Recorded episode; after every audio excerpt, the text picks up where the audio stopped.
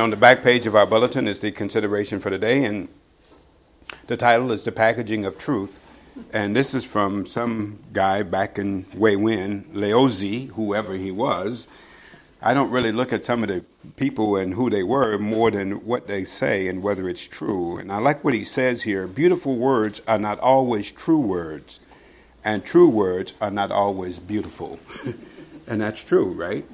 And you can have people I mean, you can tell them things that they don't like, and it can every bit of it be true, right? But they don't like the words. I have never found one of the biggest things that you can get in trouble for in our society today is just telling the truth.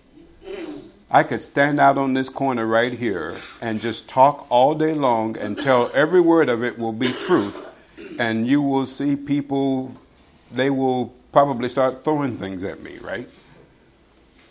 They had this video of this guy who went on the Portland State University campus, and all he did was say, Jesus, Jesus. And the people were screeching.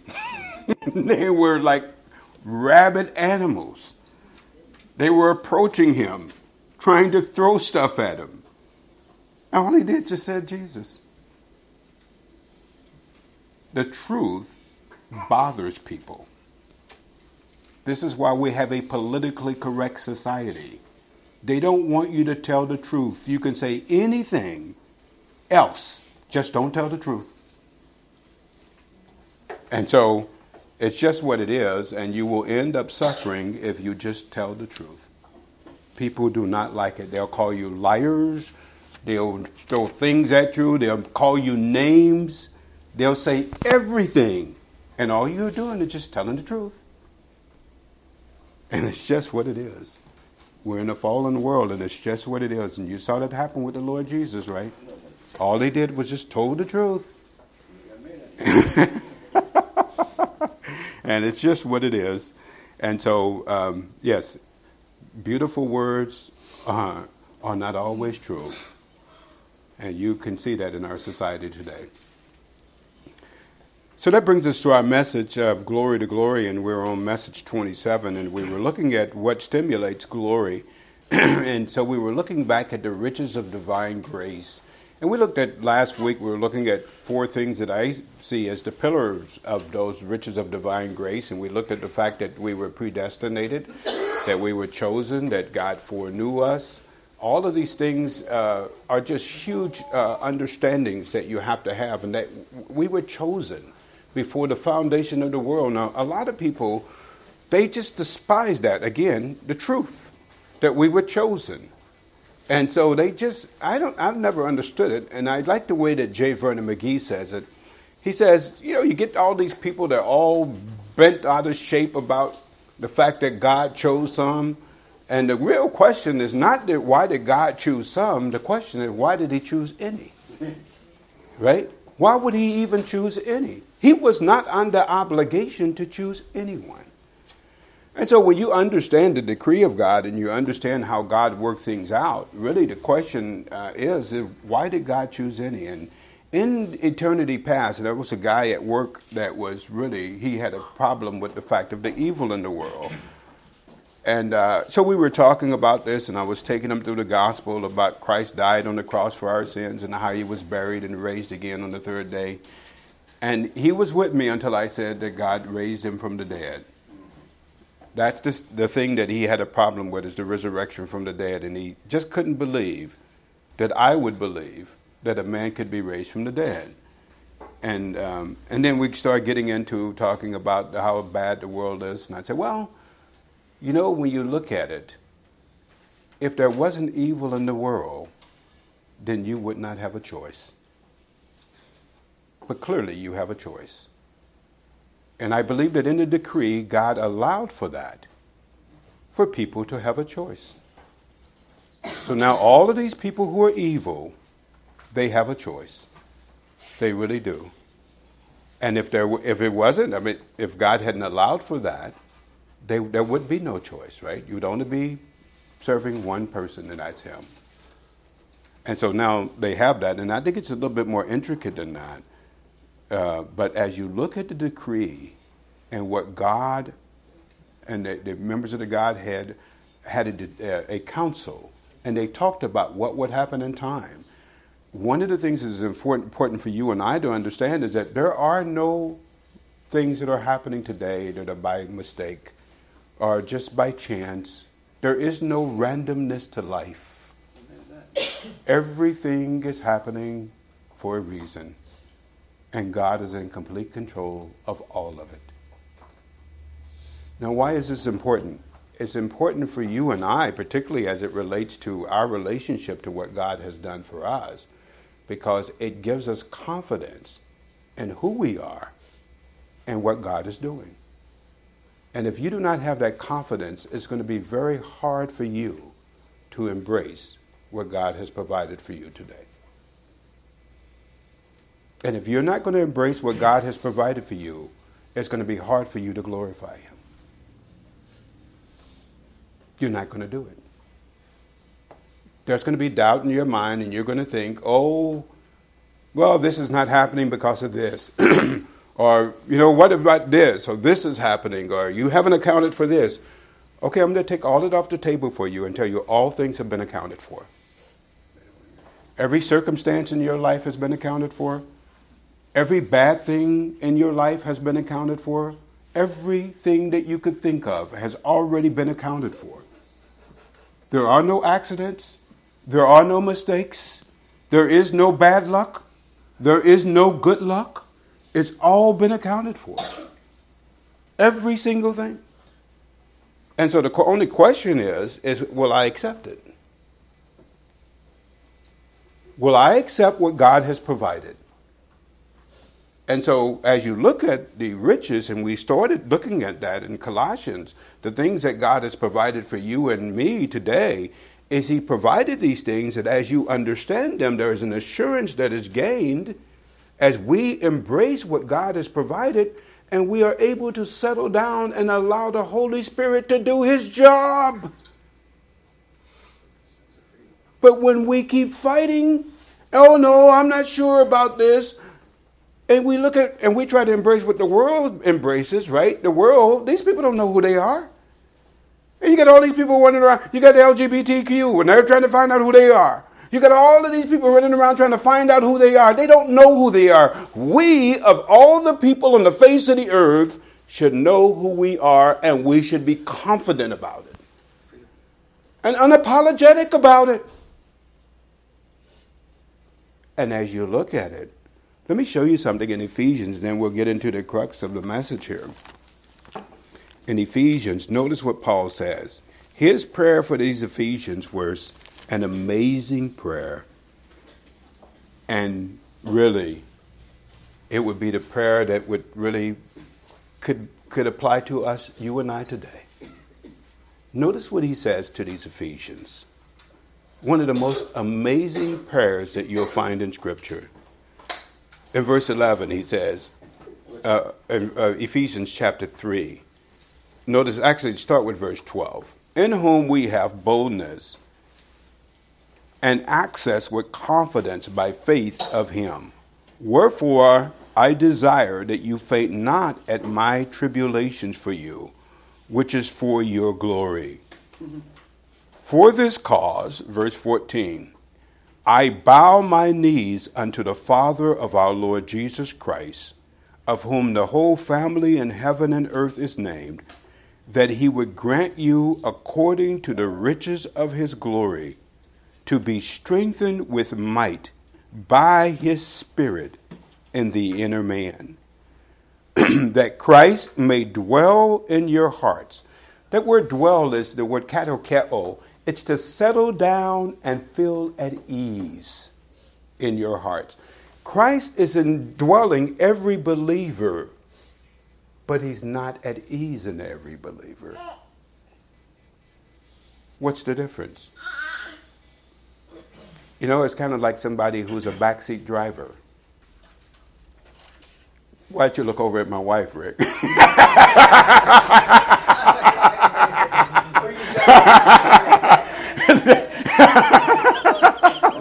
it's like somebody. it's like somebody who's a back. like somebody who's a backseat driver. They are not at ease in who's driving. And as a result, as a result of that, they are on edge. They can't relax, right? They're thinking, this person's going to mess up at any time. Right? What are we doing here? Where are we going? And so, from a, a believer's standpoint, when I don't trust in what God has provided, that's what's happening. And I'm on edge, and I'm not trusting in what God has provided. I'm not abiding in my position in Christ. And I'm not allowing the Son to settle down and feel that ease in me.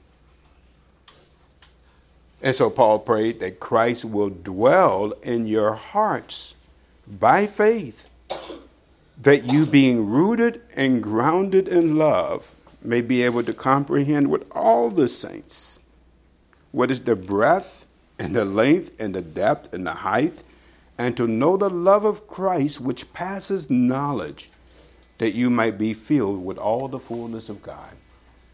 And so, all of the things that are happening in life to me personally or outside of that, none of these things are in doubt.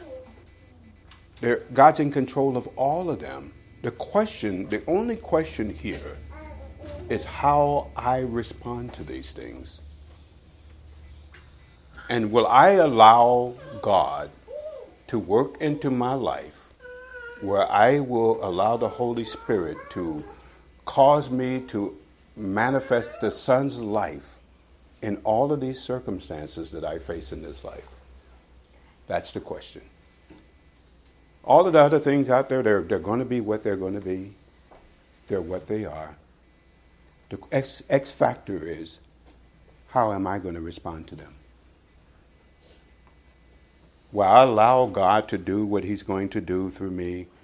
And what we're going to see as we continue to look at these things of the riches of His glory is that He's provided everything we need. We are, there's no doubt about who we are and our relationship to Him. We shouldn't be like these unsaved people who are searching for who they are and don't know who they are. There should be a confidence that the believer operates with that is far above any human being on the face of this earth because God has provided the facts and the truth about who we are and what He's doing, not only through us, but also in the world. We should be some of the most confident people there are on the face of this earth. And it's sad when we're not. And I think a lot of it is because of the fact a guy wrote a book back some years ago, J.B. Phillips says, your, your, your God is too small. And for a lot of people, they serve a little itty bitty God. He's not the God of the Bible. And it's because they don't understand the God of the Bible, because they've not taken time to really see what he has to say. And we'll see some of that here today. Father, we're grateful for the opportunity uh, to look at these things and grateful as believers that we uh, should be confident that, as Paul says, if any man boasts, let him boast in the Lord. There's a lot to boast about when we look at what you provided for us in your Son, Jesus Christ. And that those things we can boast on. The provisions that you've given us are just beyond measure. It's beyond our ability to comprehend them.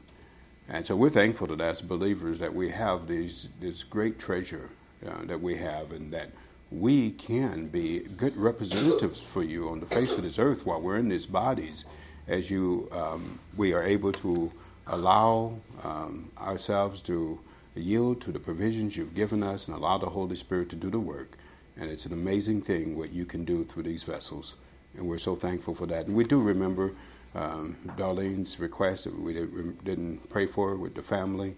Just remember Courtney and Darlene and uh, for Doretha and uh, what's going on in their lives and just pray that you strengthen them as well and that they would be able to be strong and uh, just uh, continue to intercede for them. And remember Doretha, thankful for her being here today, and just pray that you continue to strengthen her and just grateful, Father, for the provisions you've given there and that uh, you would be glorified in it. In your Son's name we pray.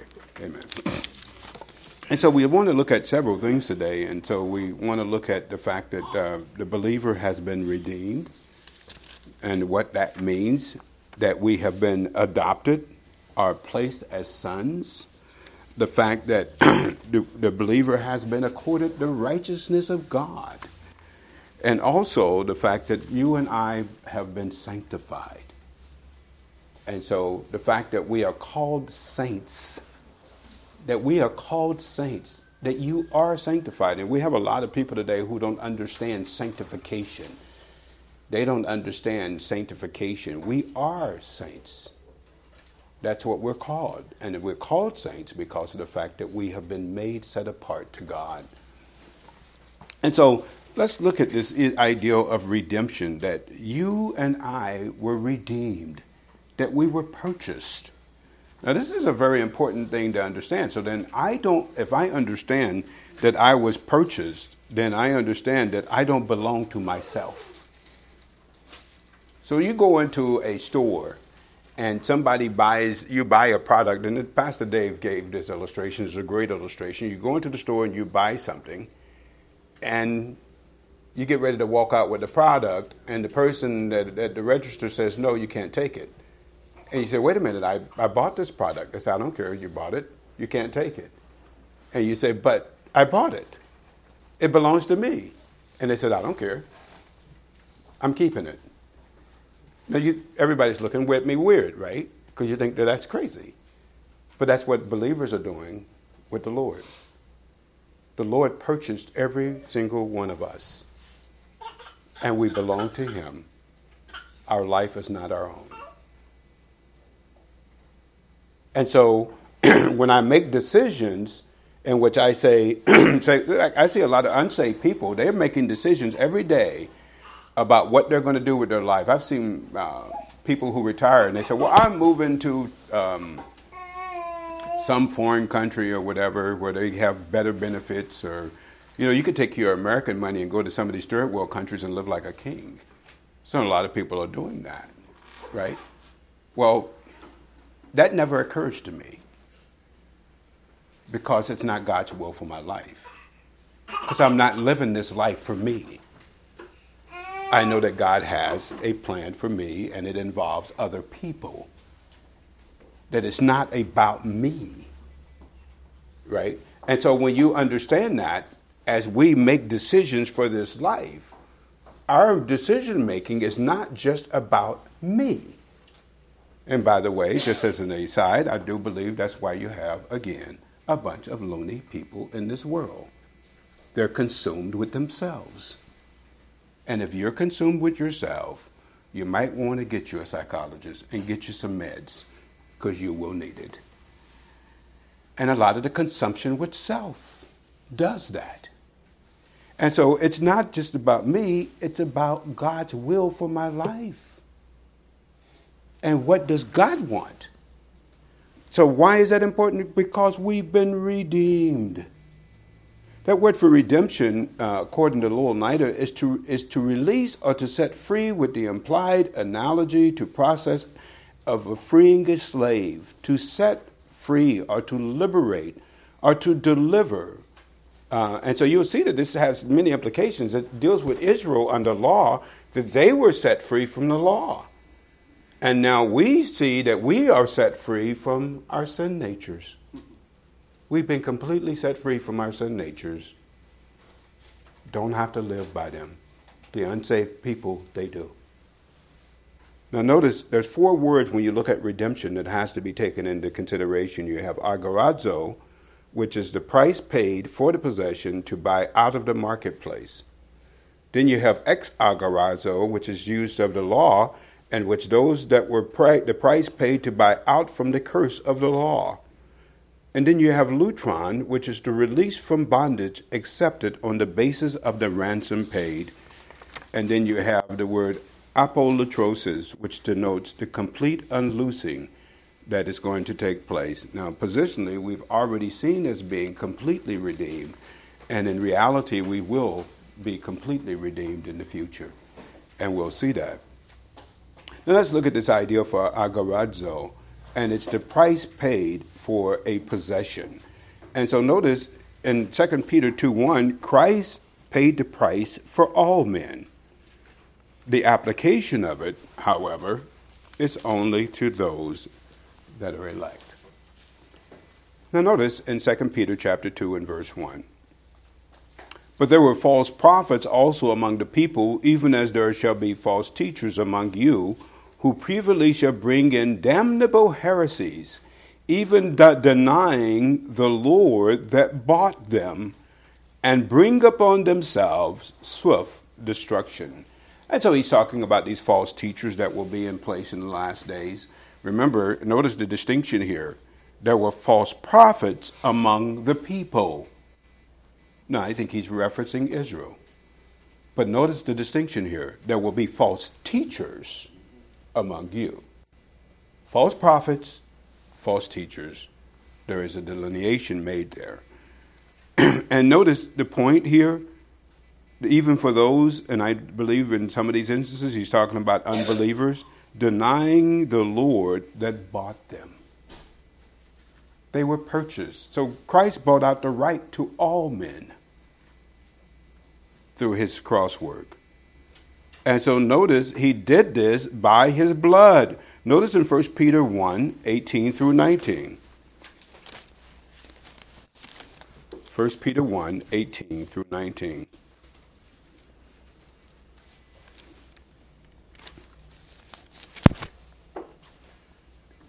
For so much as you know that you were not redeemed with corruptible things as silver and gold from your vain conversation.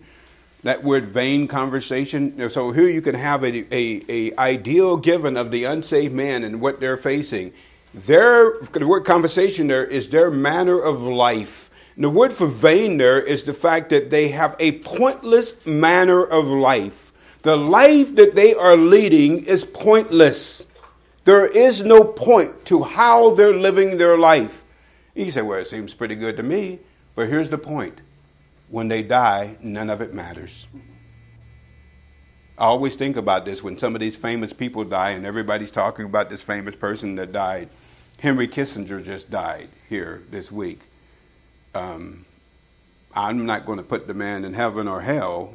I want to put him in one place, but hey, I don't know. God knows. But if he's unsaved, as it looked like he may have been, it doesn't really matter what he did in this life. It's all pointless. It does nothing for him now.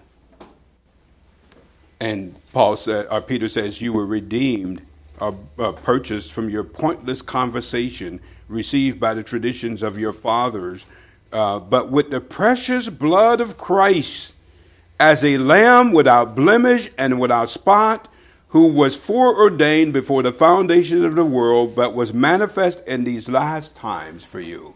Here's a good scripture here to show you also that um, uh, the Father knew that Christ was going to be the slain lamb, but when was it revealed? In these last times. You know what that tells me? None of those Old Testament saints knew that. Well, isn't it what it just said? He was revealed in these last times. They had no idea about that. And so notice you have exagorazo, which is the price paid out from the, uh, to be redeemed from the curse of the law. Look in Galatians, if you would, chapter 4. And I think it goes without saying, but we'll say it again, that the Gentiles were never under law. You see it in Romans chapter 2 and verse 15. Gentiles were never under law. And when the Gentiles which have not the law do by nature the things in the law, you see. And then the first church council over in Acts 15, what was the discussion at the first church council? Whether the Gentiles should be under law. It's so clear to see. I, I just don't even know why this is even a question, but it is. And so here he's dealing with Jews and Gentiles in the church here.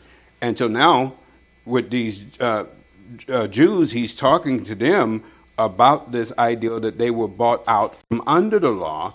Now, notice we'll pick it up, if you would, in uh, verse 4 of Galatians chapter. Uh, did I say 4? Yeah. But when the fullness of time was come, well, let's go back and one because just to get some context here. Now, I say that the heir, as long as he's a child, differs nothing from a servant, though he be lord of all, but is, a, is under tutors and governors until the time appointed of the father. Even so, when we were children, uh, or really infants, we were in bondage under the element of the world. But when the fullness of time was come, God sent forth his son, made of a woman. Now, here's another thing to show you that in the Gospels they were under law. Sent his son, made of a woman, made under the law, right? To redeem them that were under the law. Who was that? Israel, Israel you see. That we might receive the adoptions of sons, and because you were sons, God has sent forth the Spirit of His Son into his uh, your hearts crying abba father. And so this idea of redeeming those that were under law. And then you have lutron which is the ransom that is paid for those who are um, redeemed. And so you saw that again in uh, 1 peter 1.18 and then you have apolutrosis which is looking at a complete unloosing of the believer. There, so we've been redeemed but there's going to be a thoroughness of it in the future and so you see, uh, it's an interesting thing because Israel is going to be unloosed completely in the future. And I believe this is going to be at the end of the tribulation period. Notice this distinction here in Luke chapter 21 and verse 28. Again, the Bible draws a delineation between three groups of people the Gentiles, the Jews, and the church of God. And that distinction goes all the way into eternity. Now, notice um, he's talking to Israel, and notice in verse 25 And there shall be signs in the sun, and in the moon, and in the stars, and upon the earth distress of nations with perplexity, the sea and the waves roaring, men's hearts failing them for fear for the things of those things which are coming on the earth, for the powers of the heavens shall be shaken. Now, there are going to be things that happen, and, and all of these people who are talking today about all of the different bad stuff. And look, you've seen nothing yet. These days that are going on now and the things that are happening now, you don't want to be here for the tribulation period. If you think what's going on today is bad, you better hold on. You have seen nothing yet. And what's going to happen during the tribulation period? Notice he says here that men's hearts will fail them for fear of the things that are going on. I don't see that happening yet. It's going to happen. And again, as I say to all of the global warming people, just wait. There's more global warming coming than you'll ever realize. and it's going to happen. Verse 27 And then shall they see the Son of Man coming in a cloud with power and great glory. And when these things begin to come to pass, then look up and lift up your heads, for your redemption draweth nigh. Now he's talking to Israel. They're going to be completely redeemed when the Son comes back at the end of the tribulation period.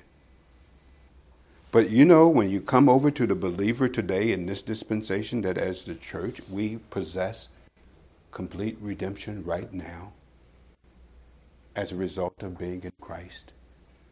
And in reality, we're going to get complete redemption of everything in the future our bodies are going to be completely changed. And it's going to be an amazing thing. We don't have everything that's coming to us yet, but we're going to get it. Notice this, and we'll look at 1 Corinthians chapter 1, that positionally we are seen as being redeemed. 1 Corinthians chapter 1, and notice in verse 30. now, we read last week, and we looked at this part last week in verse 26 for you see your calling, brethren, how that not many wise men after the flesh, not many mighty, not many noble are called. But God has chosen the foolish things of the world to confound the wise. God has chosen the weak things of the world to confound the things that are mighty. And the base things of the world and the things which are despised has God chosen, yea, the things which are not, to bring to naught the things that are that no flesh should glory in his presence. Now, what is he going to look what he says about those who are chosen? Verse 30. But of him, uh, or really you could say, um, out from him, right? Are ye in Jesus, or Christ Jesus, who of God is made unto us wisdom, righteousness, sanctification, and redemption. So from the God, from the Father's reckoning, we are seen as being completely redeemed. You and I are lacking nothing. You know it's hard to get believers to see that.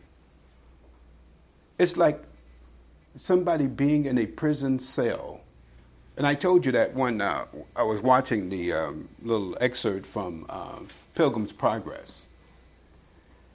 And in that excerpt, they, they took Pilgrim to this person, and they were in this jail cell.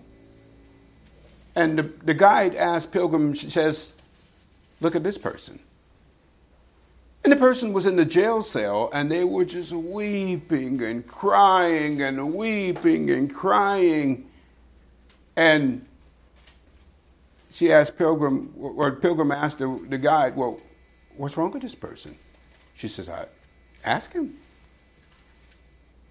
And he went over to the jail cell and asked the person, Well, what's wrong with you? And the person couldn't say anything. They just kept weeping and crying and weeping and crying as if they were imprisoned in a cell. And the thing that you notice as the camera looked at it is that the door had no key. The jail cell was open, but they wouldn't come out of it. Do you know that happens to a lot of believers? They're a prisoner in their own mind and they won't come out of a cell that they've been locked in, though the Lord has unlocked the gate. The door is open, and they won't come out of it.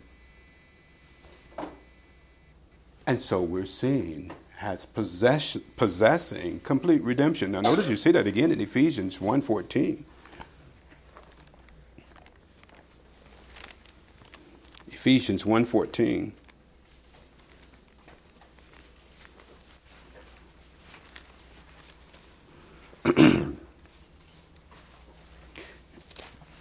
Um, now, this is looking, uh, we, we have it, actually, this is one that's looking at the future. Um, and I think these two Ephesian passages are. Now, notice in verse, uh, let's pick it up in verse 11. In whom also we have obtained an inheritance, being predestinated according to the purpose of him who works all things after the counsel of his will, that we should be to the praise of the glory of, the, of who first trusted in Christ, in whom also you've trusted after you've heard the word of truth, the gospel of your salvation, in whom also after you believed you were sealed with the Holy Spirit of promise. So this is important to understand because in the Old Testament, the Holy Spirit would come and go upon saints and those who are anointed. And then today, the Holy Spirit doesn't come and go upon believers. You're sealed by the Holy Spirit. It's proof of the fact you're going nowhere. And that God completely has you. Notice in verse 14, which is the earnest, or really, a, a, earnest is a down payment or an earnest money agreement, uh, is how we would use it today, of our inheritance until the redemption of the purchased possession uh, to the praise of the glory, the praise of His glory. And so here you have this word apolutrosis as the redemption of the purchased possession. I think actually this is looking forward to the future when we're going to get everything. We've, we've not gotten completely all that is coming to us, but there's the last thing that's going to be completely redeemed is going to be this body. And oh, what a day it's going to be for the believer. And so positionally, you saw in 1 Corinthians uh, 1.30 that we are, uh, uh, we do have redemption, and then practically that's going to happen in the future. Now, the believer is also seen as um, being adopted. Now, I don't really like that word because the word adopted in the American sense is totally different from a biblical sense. It's not even the same word. And so it, ha- it has the wrong connotations to it. When you adopt someone from, a, from an American point of view, you're taking someone that is not in your family and you're putting them into your family. And, and so that's not what is happening here. When you believe the facts of the gospel, you are born into the family of God as a natural born one into his family. You are a born one into his family. It's as if you were born in a natural sense into that family. And so you have different words that say that, like the word teknon, that you were birthed into his family. So you are, you, so sometimes when people are adopted, people don't look at them as being a, a natural part of the family. You are a natural part of the family of God once you believe the facts of the gospel. You are a legitimate child of His. And so then the next thing that happens is that being in the family, you're also placed as sons. So this word for adoption actually has this idea of son placement. Now, what does this mean? This means nothing to you and I in the way that we operate in our American culture today because we don't understand this. But back in the day, when um, and the uh, mindset of the uh, time that this occurred, a son, if if he was an heir, and there was uh, uh he had a right to the throne or a right to uh, riches or whatever, he would not get that right or have that right accorded to him until he reached a certain age. Right? And so when he reached that certain age, he had all the rights and privileges of being a son. So, from a believer standpoint, what this is talking about in sonship is there is no time lapse. The moment you become into you come into the family of God, you immediately have the rights and privileges of being a son. Immediately. And there is no time lapse in that at all. And so notice you see this word, and I would give you this word for adoption. Um, actually, you um, see it over in Romans chapter uh, 8, but we'll, we'll, get back. Romans 8, let's look at it in uh, Romans 8 15.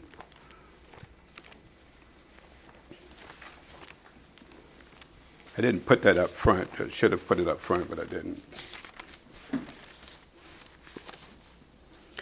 Um, and so notice in Romans 8, uh, um, 15, let's go back a little bit in verse 13. For um, uh, verse 12. Therefore, brethren, we are not we are debtors not to the flesh to live after the flesh or according to a standard of the flesh. And he's talking about the sin nature here. For if we live after the flesh, you die, you shall die, or really. If we conduct our lives after the sin nature, you're fixing to die. This is what we could say. This is how we would say it. This is probably how they would say it in Texas. You're fixing to die.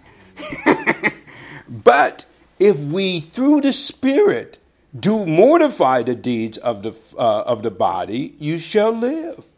For as many as are led by the Spirit of God, they are they are the sons of God. You see, and so everyone is born as as uh, children of God, but here, as you see this leading of the Spirit and it's manifesting this ideal of this uh, being uh, sons or mature sons. For we, you are not received the spirit of bondage again to fear, but you've received the spirit of adoption.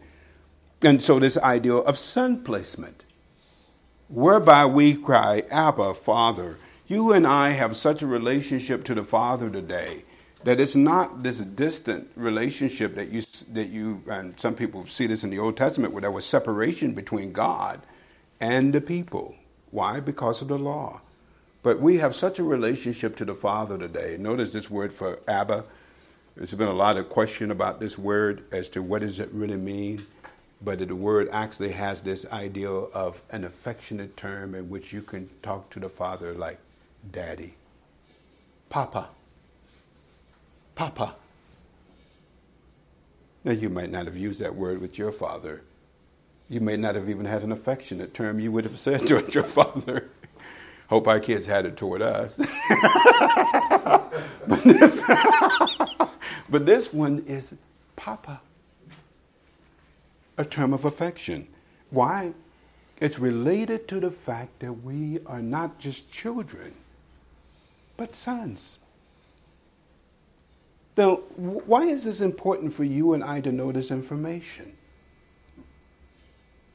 most of the reason that people are doing things in this life, and particularly in, in involving their sin nature, they're insecure. They don't know who they are. This shouldn't happen with believers.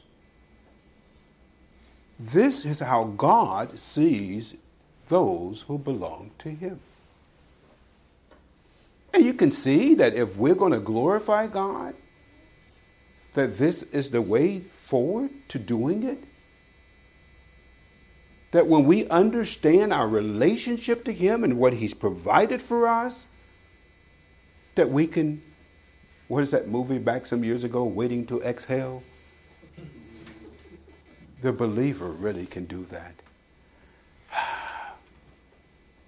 I can settle down. I have a God who's in control. And so you see this word for sonship. Now, I give you, uh, Lewis Chafer gives a definition here in the outline a divine act by which one already a child, remember we talked about that, you're already a child by actual birth through the Spirit of God, is placed forward as an adult son in his relationship to God at the moment of regeneration. The believer being born of God and therefore the, legitimate offspring of God is advanced in relationship and responsibility to the position of an adult son. All childhood and adolescent years, which are normal in human experience, are excluded in spiritual sonship. You can become a believer today, and immediately you have all the rights and privileges of being a believer, of somebody who's been a believer for years and years and years. Yes. And so notice you see this relationship to the nation of Israel. We won't use that, but um, the word for that for sonship and the word that is used there, you saw it in Romans 8 is the word huios. Now, what's interesting is that Satan has his sons. He does the same thing. He has a family, but not all of the people in his family are sons. Do you realize that? Satan limits his sonship for only a special few. He only gives a special few this, this privilege of being a son. Now, why does he do that? Because he can't control the sin nature of unsaved men. So, what does he do? He tries to entice them to act right by using these mature sons to lead the way. He endues with them special ability, special power in order to um, affect the others. Now let's just look at an example of this. Look at Luke chapter 16 and verse 8. One of the most interesting places that you see this.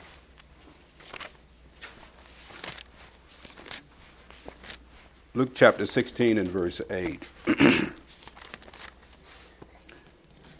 now, this is the story of the unjust steward. And notice how the word Lord is used here, and you have to be careful. The word Lord can be used not just of God, it can be used of sir, a polite, a polite address, or it can be used of a master, right? Or it could be used of deity. So you have to make sure of the context here. And the reason I'm saying that is in verse 8, we're going to see that word Lord used, and I think he's talking about his master. He's not talking about God, he's talking about this person's master. Verse 8 And he said also uh, unto his disciples, There was a certain rich man which had a steward, and the same was accused unto him that he had wasted his goods. And he called him and said unto him, How is it that I hear of thee? Give an account of thy stewardship, for thou mayest no longer be a steward. Then the steward said within himself, What shall I do? Uh, we laugh about this all the time. In the Greek, he really says literally, What I do? what I do? For my Lord takes away from me the stewardship. I cannot dig. To beg, I am ashamed. I am resolved what to do, that when I am put out of the stewardship, they may receive me into their houses. Now, this is human wisdom. This is, this is pragmatism at its finest. So he called every one of his Lord's debtors unto him, and he said unto the first, How much owest thou, my Lord? And he said, a hundred measures of oil. And he says unto him, Take thy bill, sit down quickly, and write fifty. Now, really, this is kind of underhanded what he's doing, right? Then said he to another, How much owest thou? And he says, A hundred measures of wheat. And he says unto him, Take thy bill and write fourscore. And the Lord, now notice, it's not talking about God, he's talking about his master, commended the unjust steward because he had done, see that word done wisely, is he had done prudently. Now, this is an interesting thing because it uses the word phroneo, which uses the idea, it really connects to the idea that when you actually use your proper frame of mind, you can actually develop coherent direction about things. And he says, he, he commended the unjust steward because he had done wisely. For the children of this age, oh, already, see that word children? It's our word huios. The sons of this age. Now, I think this is what this guy was. And they're very shrewd people. They're very shrewd. They do things that you probably wouldn't even think about doing. And I hope you wouldn't. The sons of this age are in their generation wiser than are the children or the sons of light. You see that contrast there? You have evil people in this world, and they're not all of the murderers and the drug dealers. Those people have a different kind of evil. These people that are at the top, and some of these people that are shrewd in what they do, they are a lot more evil than the drug dealers could ever think about being and notice this prudence, this, this shrewdness about them. And I gave you some more scriptures so you can see that. And so, but we as believers, we have this sonship. We're placed as sons. God sees us as mature sons. And it's just an amazing thing that believers, we, we, we don't really think that way. Notice we've accounted, we've been accounted to be righteous. God counts you and I to be righteous. On the basis of what? I mean, if you look at Kevin Jeffrey, I, it ain't because of me. But notice 2 Corinthians 5.21, my, one of my favorite verses. This is, this is really, truly one of my favorite verses of all time. And I think I use it quite a bit. 2 Corinthians 5.21. I think my uh, mind has been worn out from using this verse over and over and over and over again. And so now this is in 2 Corinthians chapter 5, verse 20, he says, Now we are ambassadors for Christ, as though God did beseech you by us. We pray you in Christ's stead, be reconciled to God. Now notice what happens here in this verse. This is just an amazing verse here. For he has made him to be sin for us who knew no sin, that we might be made the righteousness of God. Where? In Him. Oh my. This is an amazing thing. So, from God's point of view, notice this. He, going back to the Father, has made. That word has made, or that phrase has made, is the word uh, and it means that which is done or produced. The, the Father has caused this to happen through the Son. He didn't know any sin, but He made Him, and I would say, a sin offering for us. He did not experientially know sin, but He was made an, a sin offering for us who knew no sin. The Son didn't know any sin, but notice for us, on behalf of us, as a substitute for us. This is so important to see. Substitutionary work that the Son did on our behalf. And from that point of view, the Son did it, but the Father, because we are so identified with the work that the Son did, He counts you and I to have done it as if we had done it ourselves. Notice I just go back on a couple of places. Just want to show you. Just hold your finger there and go back to 1 Corinthians 15. This is why getting the gospel right is so important. If you believe the facts of the gospel, living in your present tense salvation should be a cinch. It shouldn't be a problem, right? Notice what he says here in verse 1 through 4. Moreover, brethren, I declare unto you the gospel which I preached unto you, which also you received, wherein you stand, which also you, uh, by which also you are saved, if you keep in memory what I preached unto you, unless you've believed in vain. The word believed in vain um, is that you've added something else to it.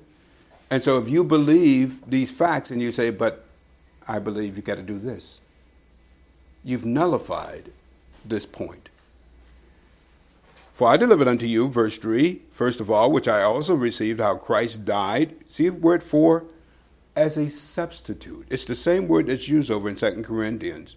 As a substitute, or on our behalf, for our sins, according to the Scriptures, and that he was buried, and that he rose again the third day, according to the Scriptures. And some would add, and that he was seen of Cephas, and then of the twelve proof of the fact that he was raised from the dead. But notice that on our behalf, and you see it again, it's constantly, Christ did it as a substitute for us. And now, as a result of that, the Father can see us as if we had done it ourselves. And so notice it says again in 21 of 2 Corinthians 5, He has made him to be sin for us who knew no sin, that we might be made the righteousness of God in him. Now, Courtney just went through the class on the believer in Christ and the fact of um, who we are in Christ. And all of these things that are accorded to the believer as a result of being in our position in Christ. Now, if these, when we were talking about physical riches and somebody left you an inheritance, I bet you every last one of you would not waste one single moment if you found out about it and they wrote you and said that you, Uncle Joe, died and he left you as his single heir. And here's the information. They send you a letter, you'd probably rip that letter open so fast, trying to get in there, trying to find out what do I get? right? Well, you've gotten a lot of things spiritually as a result of the work that Christ accomplished. And the Father sees them more important than anything you would inherit physically. And it's just as real as any physical inheritance that you would receive and you would see again. You, accord, you are accorded to be righteous. Now, one of the places you want to see this, look at uh, Philippians 3 and 9 and I think Courtney was here this morning as he was uh, going through the book of Philippians. But notice, Paul exchanged the righteousness that he had under law for this righteousness that came by faith in Christ. And so notice in uh, Philippians chapter 3, he says, and let's pick it up in uh, verse um, 5. Circumcised, he's given his pedigree. Circumcised the day, eighth day of the stock of Israel, of the tribe of Benjamin, a Hebrew of the Hebrew, as touching the law of Pharisee, concerning zeal, persecuting the church, touching the righteousness which is in the law, blameless. But what things were gained to me, those I've counted loss for Christ. Yea, doubtless, I count all things but loss for the excellency of the knowledge of Christ Jesus, my Lord, for whom I've suffered the loss of all things and do count them to be dung, that I may win Christ. And so, nothing from the law that he did in the law. And Paul was the, the, the probably as good as it got as far as the Pharisee, being a Pharisee. He says in Galatians 2, I surpassed all of my equals. There was none as high as I was. And he says, I count all of those things nothing, dung, in order that I may win Christ. And notice, here's the point here, verse 9. And be found where? In him. And so there's this position we have in Christ. And all of the things that we learn about who we are and what we have as a result of being in him. Not having my own righteousness, which is of the law, but that righteousness, I would add, which is through faith of Christ, the righteousness which is from God by faith. You got all of these people running around trying to work to earn their righteousness. They're wearing themselves out. They're like gerbils on a little wheel, just running, running, running, running, and they are getting nowhere. When God's already provided the righteousness you need. He counts you to be righteous, not on the basis of what you have done, but on the basis of what the Son has done. And when we see that, it's only then that we can act righteous in the here and now. And then the last thing we'll see is sanctification is accorded to the believer. The word sanctified is to be set apart. Now, I remember a lot of uh, people in our uh, in your Pentecostal circles. Um, I've met this woman. Uh, we used to uh, go to these different meetings when we were younger, and you'd ask her, "How you doing?" She says, "I'm doing fine. I'm saved, sanctified, and filled with the Holy Spirit." and so that's how she would greet you. And so the idea of sanctification. What does that mean? Does it mean that I wear, well, not me, that women women wear long dresses? Does that mean that you don't wear makeup? In a lot of circles, that's what it means. That when you're sanctified, that it's you're kept apart from doing certain things. Well, there's a lot of people who don't understand the difference between sanctification and purity. There's two different words. You have hagios, who deals with sanctification, and there is an area that when I'm sanctified and I'm living positionally sanctified, that I will keep myself from things that are bad. But then you have hagnos, which deals with purity in how I conduct my life. So now this word for sanctification is God sees me, and the reason that we're called saints today is God already sees me as being sanctified. Why? Because I'm set apart together with His Son, in His Son, to Him.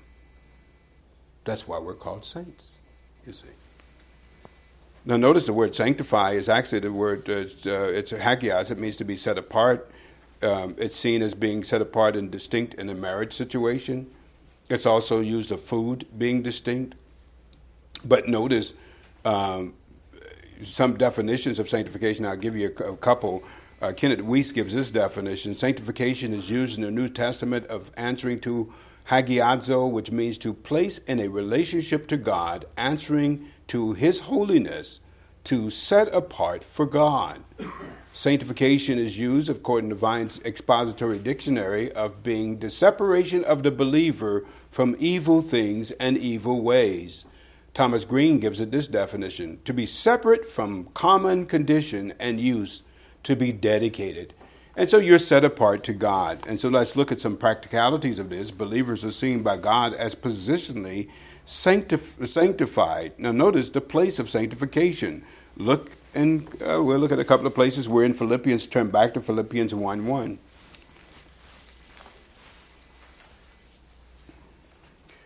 And Paul really he, he points this out on several occasions as he opens his epistles. Notice in verse 1 of Philippians, Paul and Timotheus, the servant of Jesus Christ, to all the saints in Christ Jesus uh, who are at Philippi with the bishops and the deacons. And so the ones who are to the saints. It's the same word, hagios, or it's uh, in a uh, different um, declension there, but the idea of ones who are set apart. And so we're called saints because we're set apart to God as a result of, in Philip, and we saw it in 1 Corinthians 1, that we were, uh, we were seen as being sanctified in Christ. Notice the Holy Spirit was involved in us being sanctified. Notice, if you would, um, in Romans 15 and verse 16.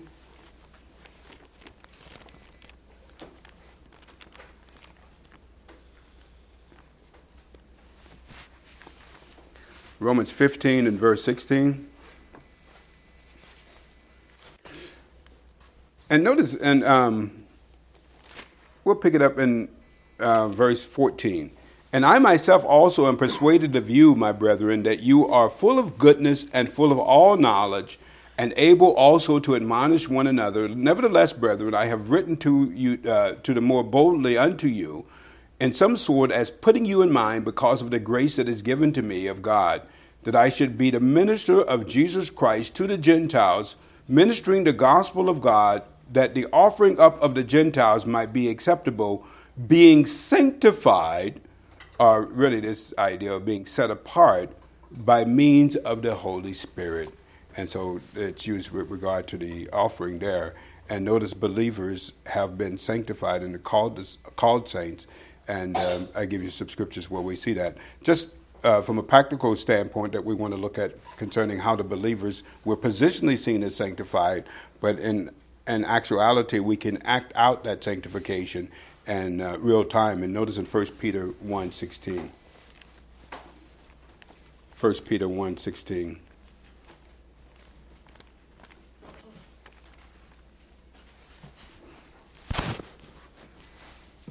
So here's the admonition. Peter is talking to these believers that were in the um, uh, persecution of the uh, Rome. Um, again, the history behind this is that Nero set Rome on fire, and a lot of persecution broke, uh, broke out against the Christians. And so there was just a lot of uh, uh, persecution that was going on, and a lot of the believers were really having a hard time with it and how to deal with it. And so Peter wrote them, and he actually, at that time, ironically, was still in Rome where all of the persecution was going on which is ironic. You see, Peter, who was scared of a little slave girl that says, You're one of them, he grew up. And at the time that he wrote this epistle, he was in Rome where the, the uh, storm was actually was uh, occurring. And he writes this to the believers who ran in verse 1, uh, verse 13 of chapter 1. He says, Wherefore, gird up the loins of your mind being sober and hope to the end for the grace that is brought unto you at the revelation of Jesus Christ. And so, this idea of girding up the loins of your mind, or really that word for mind, there is dianoia, it's the thoughts that are going through your mind. And this idea of binding the thoughts that are going to, through your mind, which really affects how you see things. Verse 14 As obedient children, not fashioning yourselves according to the former lust of your ignorance but as he that has called you is holy, again, holy, I would give it this definition to be distinct, to be set apart. That's the focus of holiness. To, to be distinct. Or who are you set apart to? Set apart unto God. As he who has called you is holy, be holy uh, uh, in all your manner of conversation. That word conversation is, the, again, the word your routine habit of life. In the way that I conduct myself and the way that I live, it should be evident to everyone who sees me that I'm distinct from others that they see that are not believers. In the way that I conduct my routine habit of life, I don't have to put a bumper sticker on my car. I don't have to wear a cross. I don't have to wear a collar. I don't have to wear some religious garb. It should be evident in the way that I conduct my life that there's something different about me. I don't have to talk all of this Christian talk. You know, there's a Christian jargon that people use. It's not necessary, really. And so notice, because it is written, Be ye holy, for I am holy. I am distinct. And so you can get into the understanding if someone says, Well, this is, you be separated from sin. Well, God has always been holy. You know what the problem with that is, making that statement? Is that God has been holy even in eternity past. Was there sin in eternity past? Was it? There's a fallacy to that. You're being distinct unto God, separated and set apart to God as being set apart. And so in the eternity past, you had the members of the Godhead, they were set apart to each other, you see. You want to talk about being set apart from sin? Be pure. There's a word that deals with that. You see. This is looking at how I conduct my life Positionally, God sees me as being distinct from all the other people here on this earth. When He looks down on this earth and He sees a dark world, what does He see? He sees a light over here, He sees a light over there, He sees a light over there. He sees me as being distinctly different. In practicality, I can live that way when I understand who I am in Christ. And it's not because I've got to wear certain clothes or do certain things or, or wear, have certain bumper stickers on my car or whatever to show that I'm distinct. I just, in the way that I conduct my life, show it forth. But you see these things? The fact that, uh, from a redemption standpoint, we've been redeemed, we've been placed as sons, uh, we are counted to be righteous, we are seen by God as being sanctified. How can we not glorify God if we experientially understand these things? It will be the natural result of it as we allow the Holy Spirit to do. We're not going to be striving. If you understand these things, you and I are not going to be striving to try to justify ourselves to other people because we already have been. And we're so at ease with what the Father has done for us that we allow the Holy Spirit to do the work and the Son can be seen out in us, which glorifies the Father. It's so important to know who you are and how God and what God says about who you are. And as we go over this the next couple of weeks, I hope that it's just a review for you and you say, oh, yeah, yeah, yeah, I already knew that. I've already been applying that. And that'd be a great thing.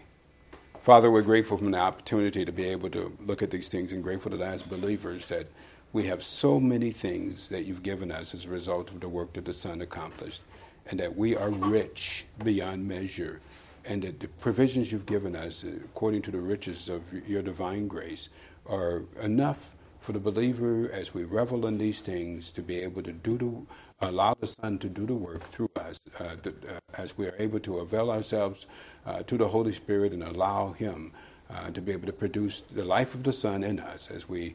Um, we are able to keep our minds focused on what you provided for us and who we are in your Son, and we're so so amazed at the potential that that provides, and that we can glorify you in that way. And we're thankful for it. In your Son's name, we pray. Amen.